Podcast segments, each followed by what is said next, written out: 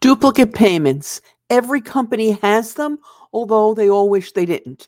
And before you say, oh, well, the vendor will return them, let me assure you, most won't. This scourge can be managed, but only if you use best invoicing handling practices. There are certain practices, sadly in use in many companies, that will actually increase the duplicate payments, the number of them. The goal, therefore, is obviously to keep that number as low as possible. But how do you do that? We'll identify several practices that no company should be using. And if you are using them, you should stop immediately. Make sure you stick around until the end when we discuss one that, at first glance, appears to be the silver bullet and solves the problem. Regrettably, it doesn't, and some still cling to it, hoping that it works. It doesn't, and I'll explain why. Hey guys, I'm Mary Schaeffer, founder of AP Now, the place where you go for all the latest business intelligence if you work in, manage, or have responsibility for the accounts payable and or payment function. Alrighty, horrible practice number one. Um, and I'm, hoping that nobody listening to this is, is still using it, but only a few of you.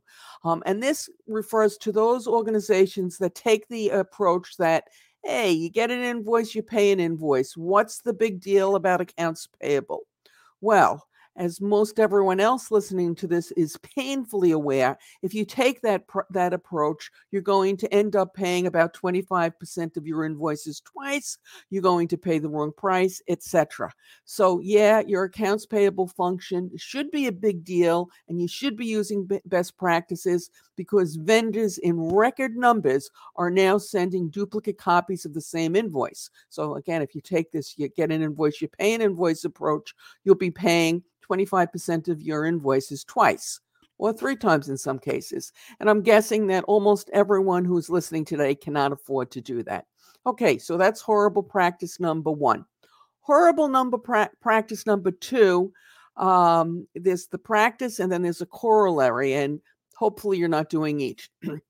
So, practice number two is not having a rigid coding standard for your folks to use when they're entering invoice data. And by the way, that should also be for when they're setting up vendors, new vendors in the master vendor file, but not having a rigid coding standard for everybody to use. That's horrible practice number two. Now, most companies do have have a, a, coding standard. I'm trying to remember what the numbers are, uh, somewhere between 60 and 80 percent. But just having it is not enough. Not only do you have to have it, but you need to regularly check and make sure that everybody's using it. Because if you don't verify, little by little, mistakes are going to creep in. People are going to use their own abbreviations.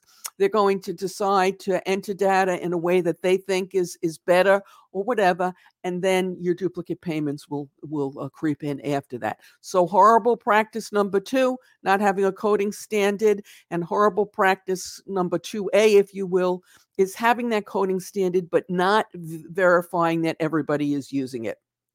Alrighty.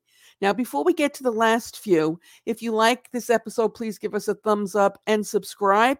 We produce new content for the chapter three times a week.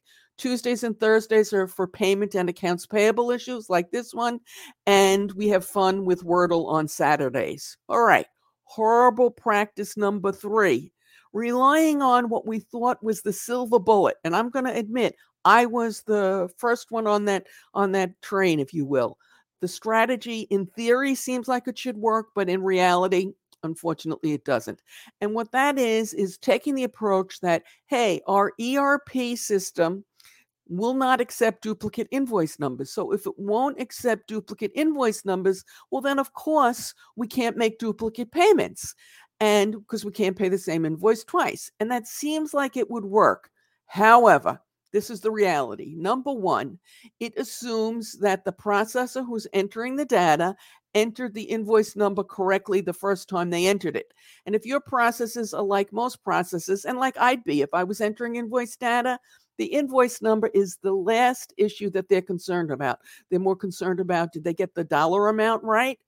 Did they um, did they match it up against the right purchase order? Do they have the right vendor to make the payment to? So that's number one of what can go wrong. Um, what goes wrong number two um, and this is this is sad, but it happens, and I've heard it from numerous accounts payable departments, is that the process is going along, they process, and then you know, whoop, the ERP system notifies them that hey, this invoice has already been paid, you can't process it, and they think no, this invoice hasn't been paid, and so they force it in.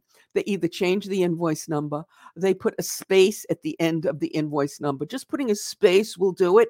And let me tell you, if you're trying to check, it's very hard for you to see that space, or they put a dot. They put something in and they force the invoice through, and voila, there goes another duplicate payment.